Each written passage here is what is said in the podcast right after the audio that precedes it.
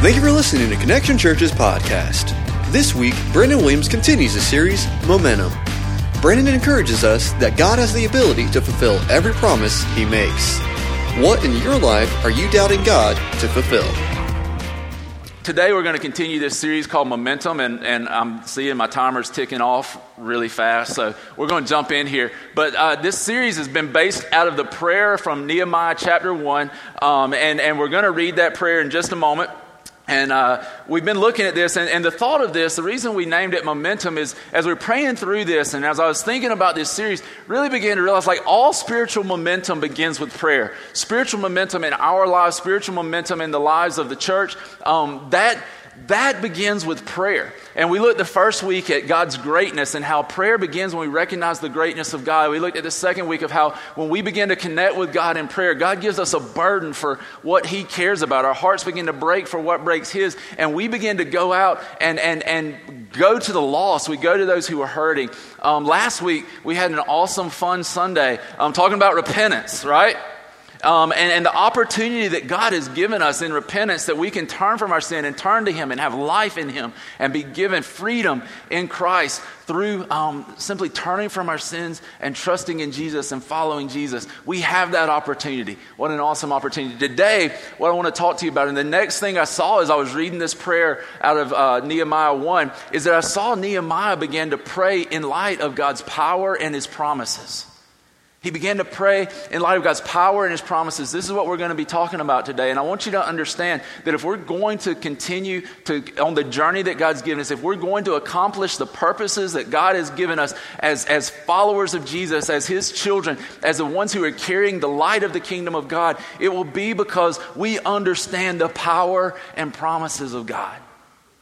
So we're going to jump into that. I want to read Nehemiah chapter 1. We'll pray, and then we'll get going. This is the prayer that Nehemiah prayed. It says, The words of Nehemiah, son of Hachaliah, in the month of Kislev, in the 20th year, while I was at, in the citadel of Susa, Hananiah, one of my brothers, came from Judah with some other men, and I questioned them about the Jewish remnant that survived the exile and also about Jerusalem.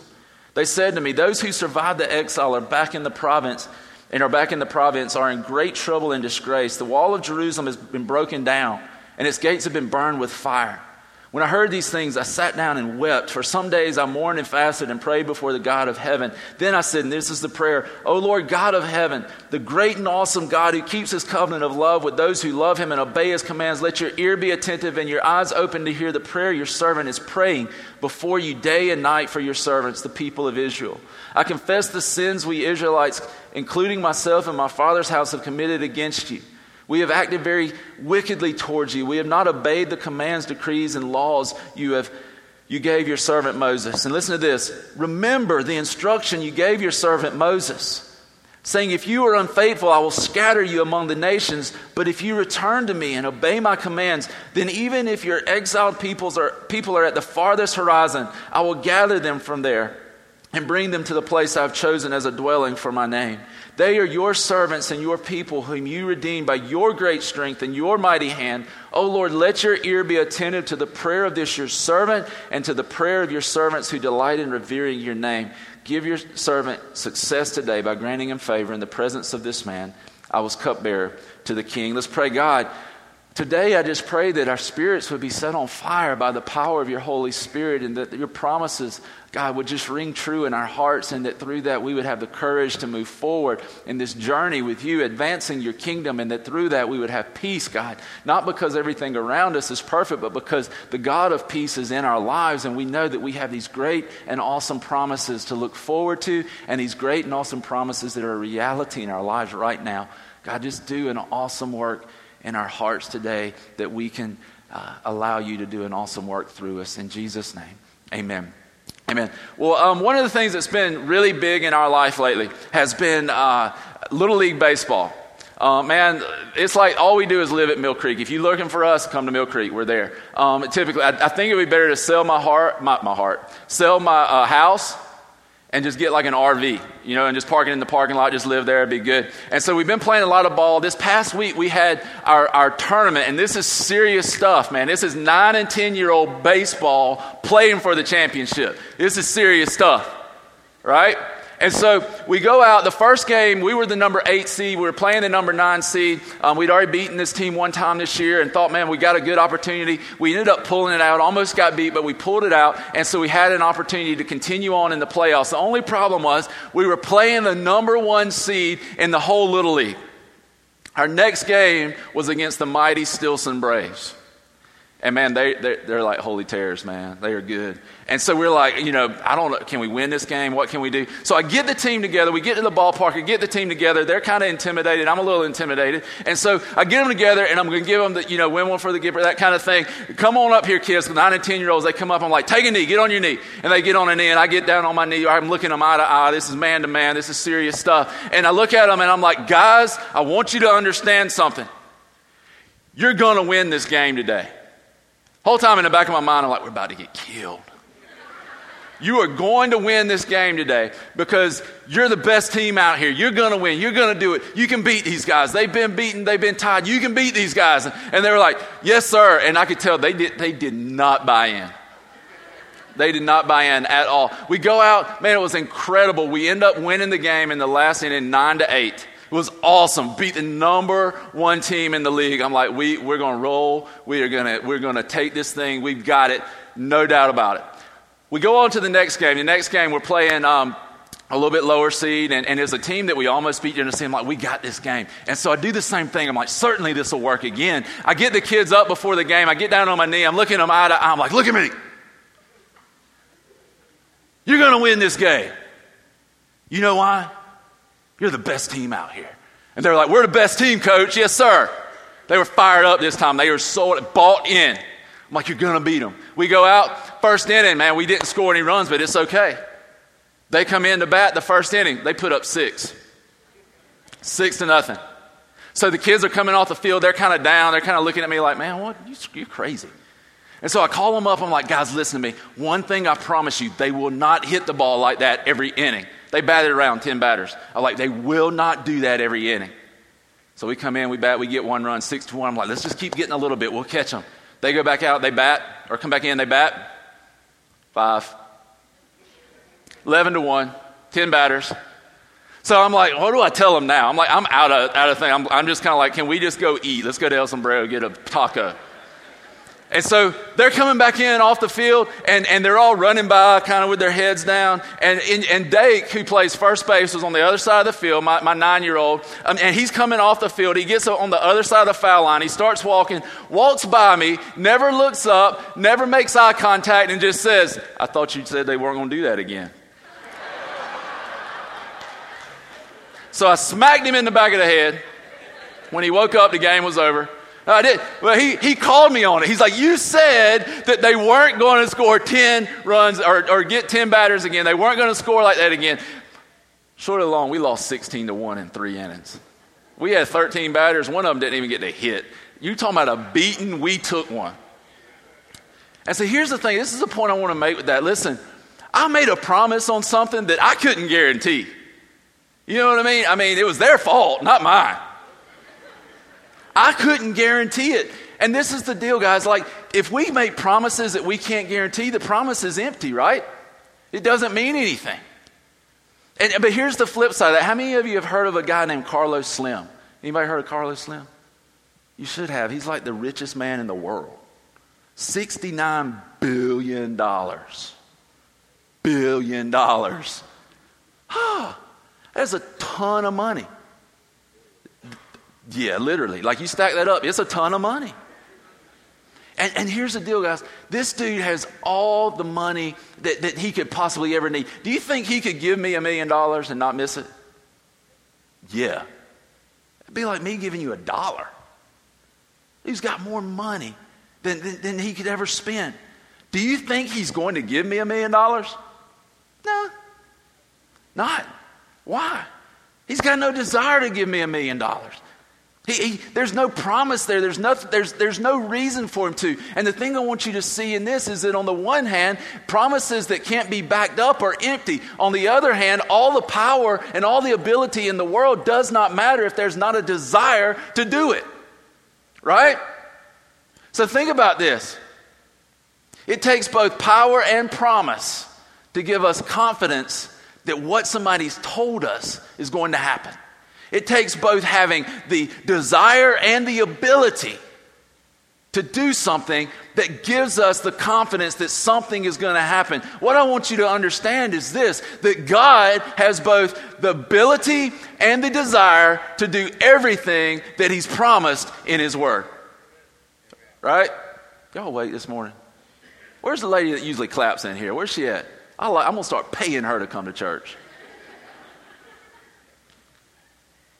But seriously, God has the desire and the ability to fulfill every single promise that He's made in the Bible. I want you to understand that's what Nehemiah is praying right here. After he prays this prayer of repentance, he comes back and in Nehemiah 1 8 and 9, listen, he says, Remember the instruction you gave your servant Moses, saying, If you are unfaithful, I will scatter you among the nations, but if you return to me and obey my commands, then even if you're exiled people are at the farthest horizon. I will gather them from there and bring them to the place I've chosen as a dwelling for my name. What's Nehemiah doing? He's remembering the promise of God. Nehemiah is in a tough situation. He's in exile in Babylon, and, and, and he finds out that his people and the city that he, he loves is in ruins. And he's like, God, I'm in a tough place, but this is what you said. And this is what I'm trusting in. And I want you to see that Nehemiah is remembering the promises. He's praying the promises of God, not because God needs to be reminded, but because Nehemiah needs to be reminded.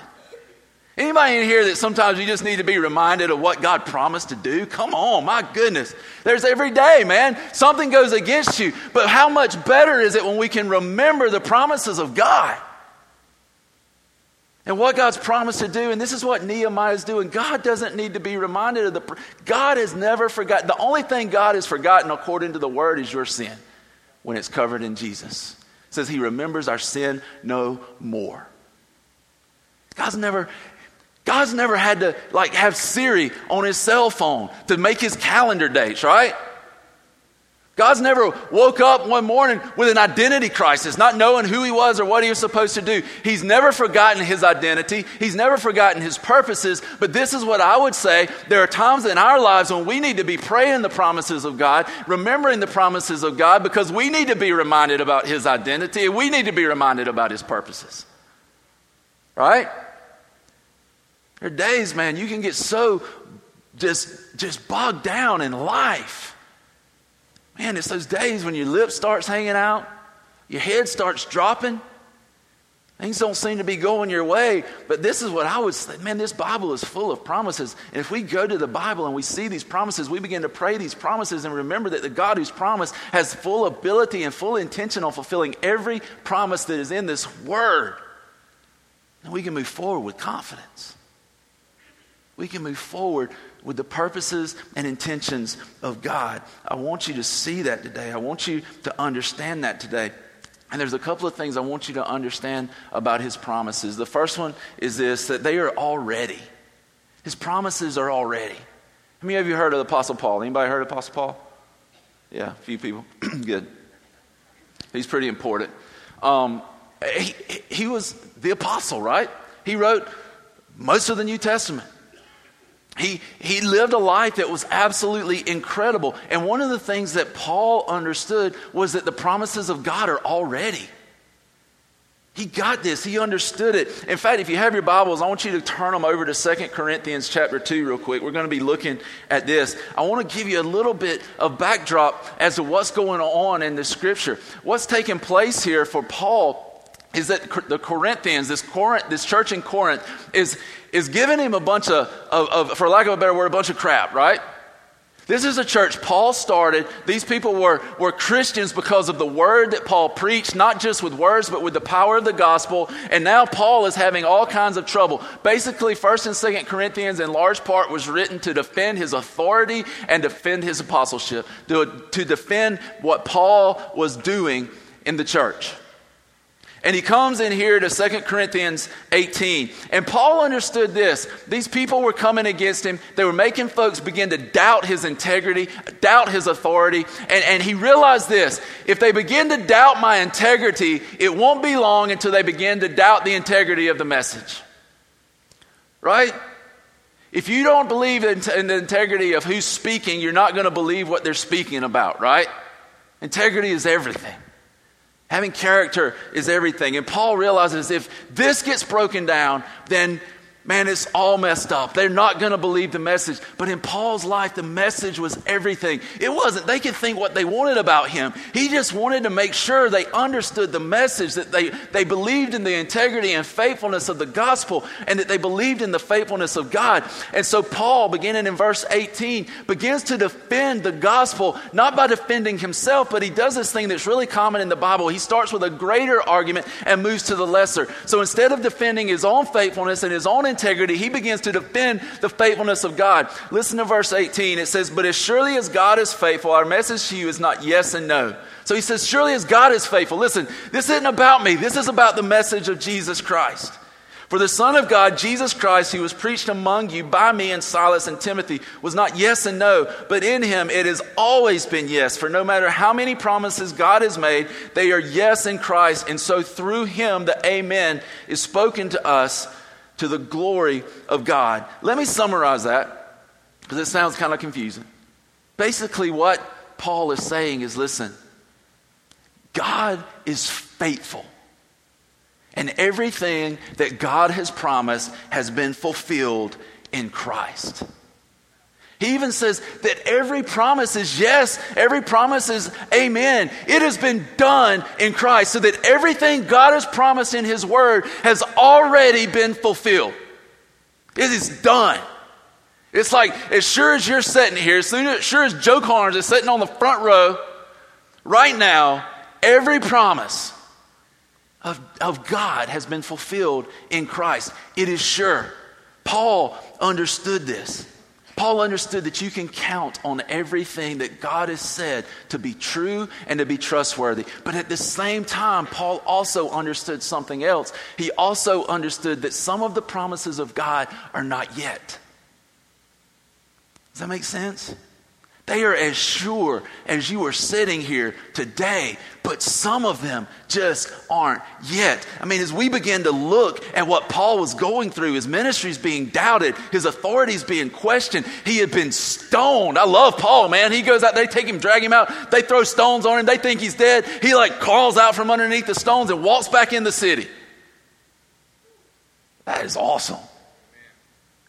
But his reality was not all the promises of God being there, being fulfilled at that moment. I want you to listen to this, man. This is an awesome scripture. If you're having a bad day, go read this scripture and set your minds on the things that are to come for us who are believers in Christ. Revelation 21, verses 1 through 5. And this is John writing and, and, proclaiming what is to come in the new heaven and new earth. It says, Then I saw a new heaven and a new earth, for the first heaven and the first earth had passed away, and there was no longer any sea. I saw the holy city, the new Jerusalem, coming down out of heaven from God, prepared as a bride, beautifully dressed for her husband. And I heard a loud voice from the throne saying, Now the dwelling of God is with men, and he will live with them. They will be his people, and God himself will be with them and be their God. Listen, he will wipe away every tear from their eyes. There will be no more death, or mourning, or crying, or pain, for the old order of things has passed away.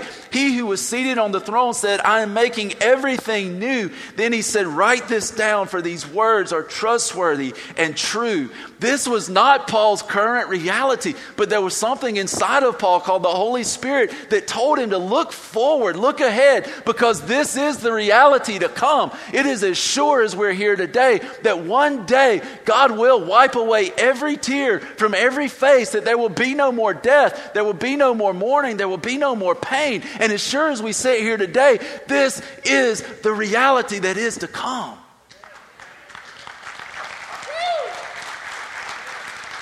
I went and got my hair cut um, this week, and I had uh, the lady that cuts my hair, a friend of ours, she was like, Man, I'm just having a bad day. Can you pray for me? Can you? And I said, Go read Revelation 21, 1 through 5.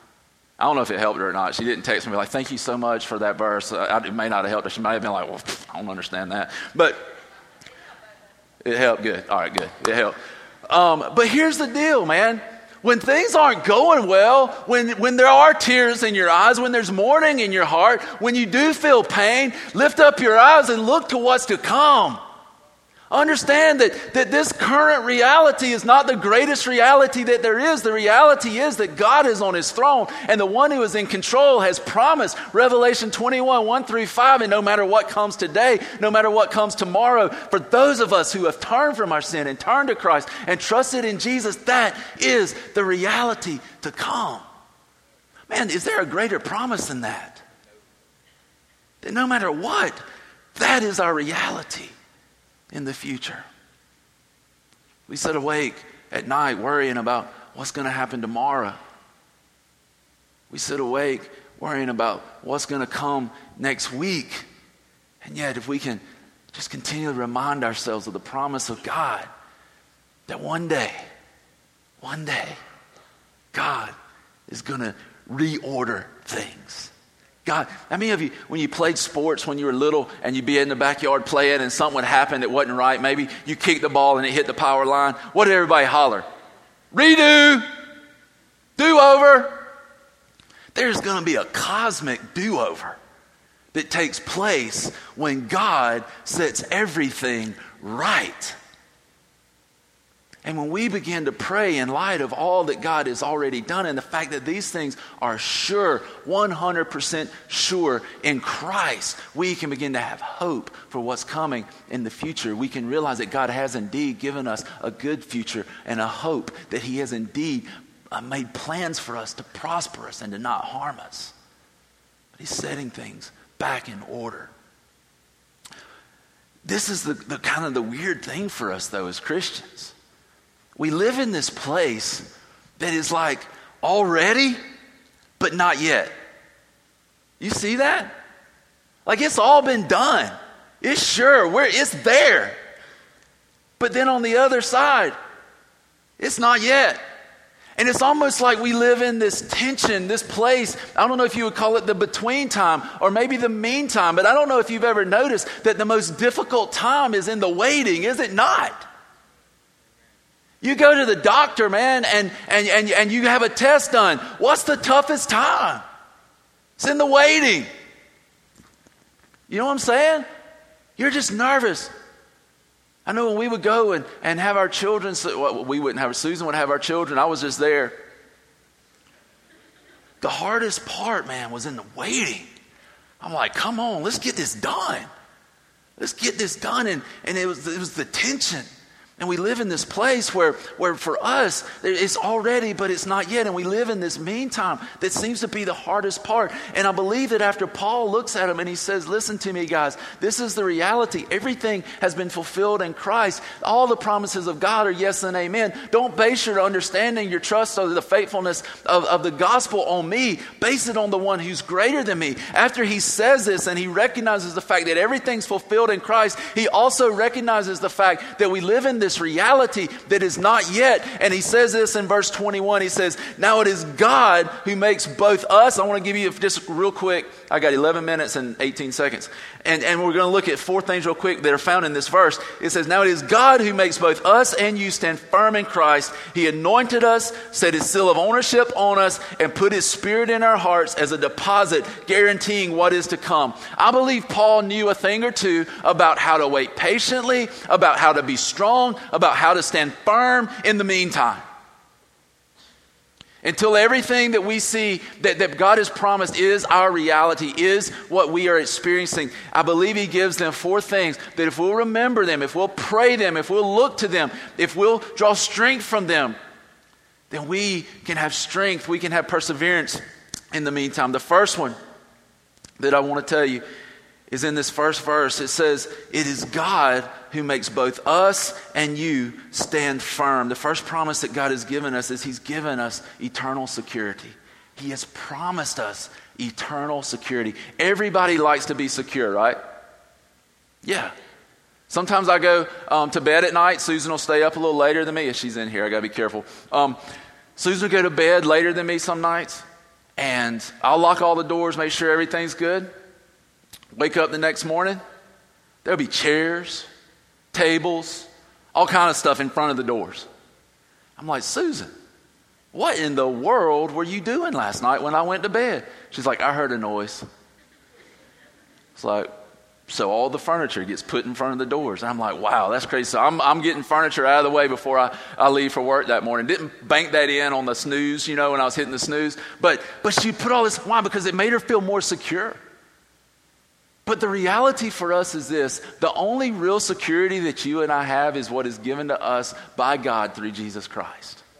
That is the security. Listen, we do not find peace and security by thinking that somehow we can manipulate God through prayer. We find peace and security by realizing that there is a sovereign God who is in complete control and he has our best interest in mind.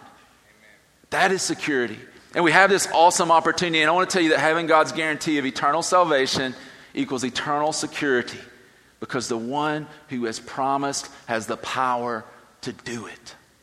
The one who has promised has the power to hold you securely in his arms, in his hand, where nothing can take away what he's given you. And you pray in light of that. You remember that. It'll give you confidence to move forward in your purposes. Nehemiah knew that God has got me. He knew that if I continue to move forward and do what, Nehemiah, what God's called me to do, that I can accomplish it. I can, and no matter what comes tomorrow, no matter what happens, God's got me. The second one I'll tell you is this it says, In Jesus, you have all you need to do all that you need to do. The first word there that Paul used was stand firm, and he's saying basically this is this is done. This is this you've been sealed. God's going to do exactly what he promised to do. And so we come to this next word, which is anointed. He says this, stand firm in Christ, and he says he anointed us.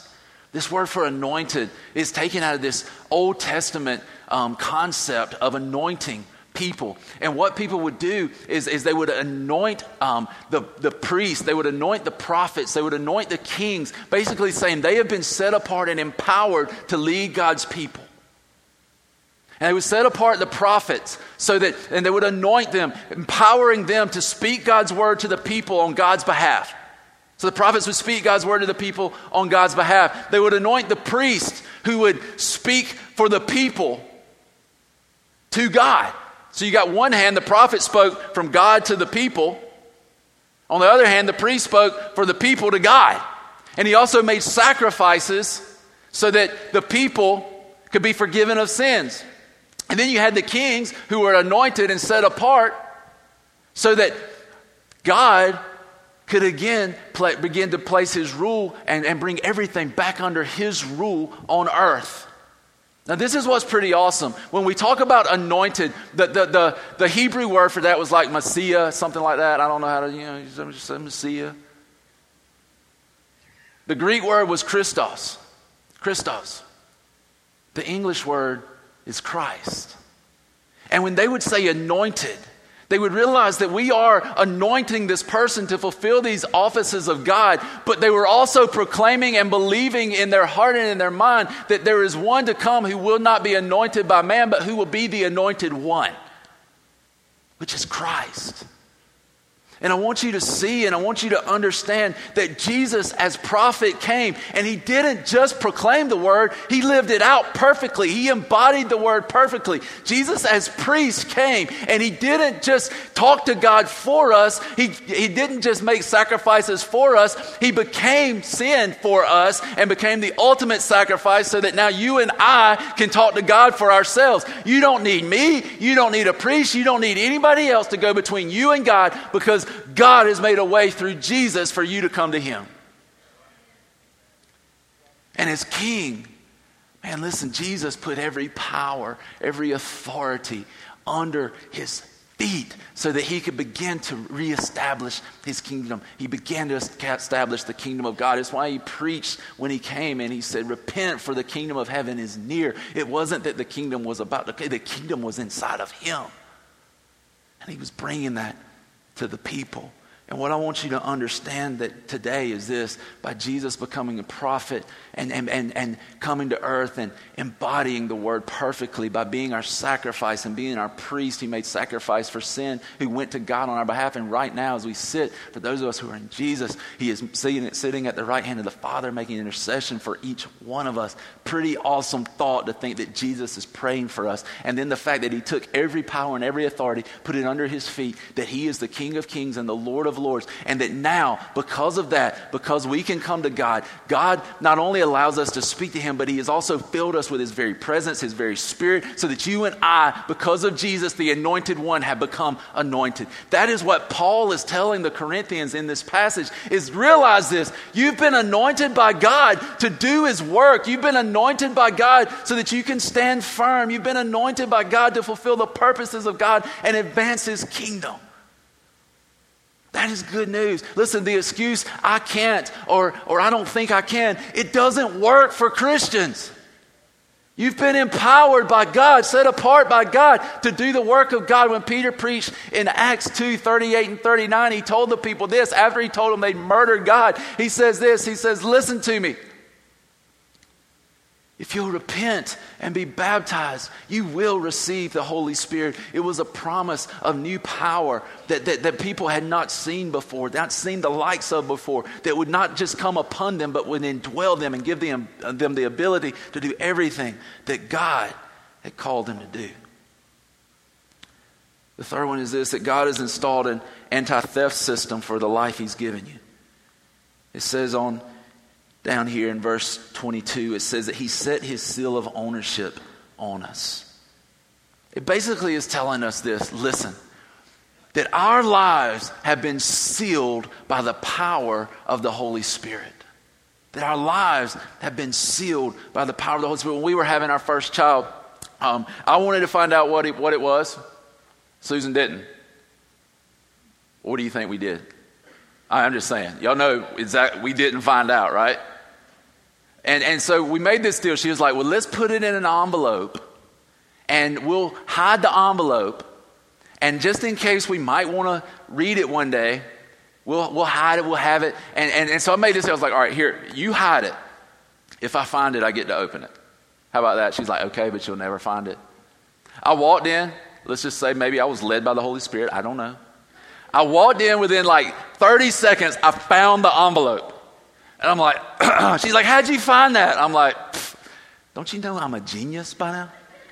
We have been together so long and still you don't believe? And, and she was like, you can't open it. And I was like, well, you, you made a deal. She was like, no. And so I'm looking at him trying to see if I can somehow open it without breaking the, the seal on it, and I couldn't. I thought about steaming it, like getting some boiling water and steaming it, seeing if it'd pop loose. But man, I knew like I could have probably got it in that envelope. I thought about putting it in another envelope, but I knew like if I break the seal on this envelope, man, the wrath that I'm going to experience, it ain't even worth it. I can wait.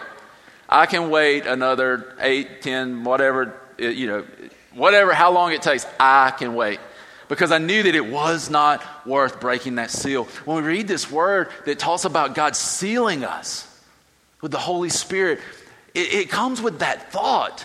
It comes with this thought that, that God has sealed it. He's, he's closed it off. Back in this day, they would seal letters, especially letters that, that contain very valuable things, and they would seal it with a seal that, that was almost like a branding on the, on the envelope or on the letter or on the package. And it would keep people from tampering with it because you would know if the seal was broken that, that it, it, had been messed with, it had been tampered with. And this is the thing I want you to understand is when God says that He has sealed our lives with the Holy Spirit, He's basically made your life tamper proof. Because He sees the value of what's inside. Isn't that awesome? That God has, has made it where Satan or no power or no authority can take away the life of Jesus that's been placed in you, no matter how bad the day seems. Man, set your eyes on the fact that God has sealed you with the power of His Holy Spirit. He has sealed you. This thought, it also contains this thought of being branded. Like, like you ever seen like on TV or something, never seen this in person, but people branding an animal. I saw a guy, you know, you've seen these guys like they got these brand, they've been branded on their arm. I'm like, how drunk were you to think that was a good idea? Let's see how high we can get it and then stick it on our arm. That's crazy. But it's this thought of being branded, and it's this thought that this thing has been impressed upon us permanently that cannot be taken away. And when someone brands an animal, if I were to have cows, I, first of all, I would not know what to do with a cow except eat them. I don't really know how to raise a cow, but if I branded the cow and someone saw that brand, one thing, it would tell them that, that, that this cow is owned by someone. It's owned by someone. It's someone's property. And when they saw that brand, the other thing it would tell them is that you don't need to mess with this property. And I want you to see that what Paul is telling these people is stand firm. You've been sealed, you've been branded, your identity is in Christ. And no one can take that away. You're a child of God.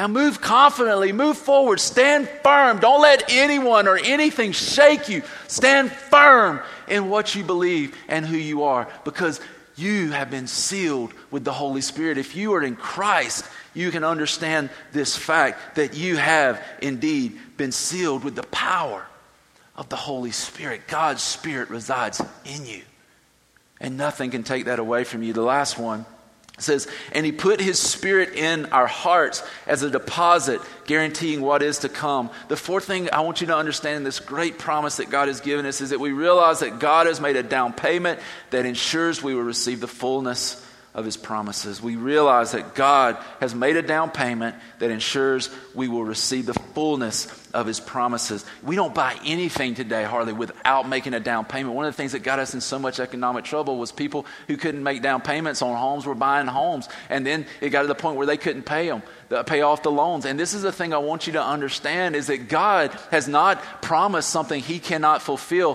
through Christ and through his Holy Spirit being deposited in us. The one thing that we know is that he has made a down payment on us that he will fulfill completely in the future. And, and Peter, uh, when he's writing, he, he talks about it like this. He says, Now that you've tasted that God is good, now that you've tasted He's good, move on to maturity. Crave pure spiritual milk. Move on, move forward. And God has given us this Holy Spirit within us. He has placed His Spirit inside of us to give us a foretaste, just a little sampling of the glory that is to come. And when we have the Holy Spirit in us, we realize this is that foretaste. It's like going to Baskin Robbins. You ever gone to Baskin Robbins and you were like, I, don't I really don't want any ice cream. I think I'll just sample some. Let me sample that. I don't think I really want any. And you get a sample and the next thing, your next words are like, I'll take two scoops in a waffle cone, right? Because you tasted it. It was good. I look at Reed, my little 16, 18 months, I don't know how old he is. He's 18 months. Man, we'll, we'll go somewhere and you better have a bottle. Why, the kid loves his bottle. We were out at my mom and dad's one time. We had to bring the truck. We pulled the trailer into town. It was late. He was tired. He was going, ba, ba, ba, ba. When he says, ba, ba, you better find a bottle. We're on the way back. So he's like, You don't swing by the house and get a bottle? I'm like, Nah, he'll quit crying in a minute. He'll go to sleep. Nope. 30 minutes at least crying. Why? Wanted his baba. Loves milk, man. Loves it. And this is the thing that I would tell you as a Christian when you trust in Christ. There's something inside of you that has given you a foretaste of the glory to come, and nothing on this earth will satisfy except God.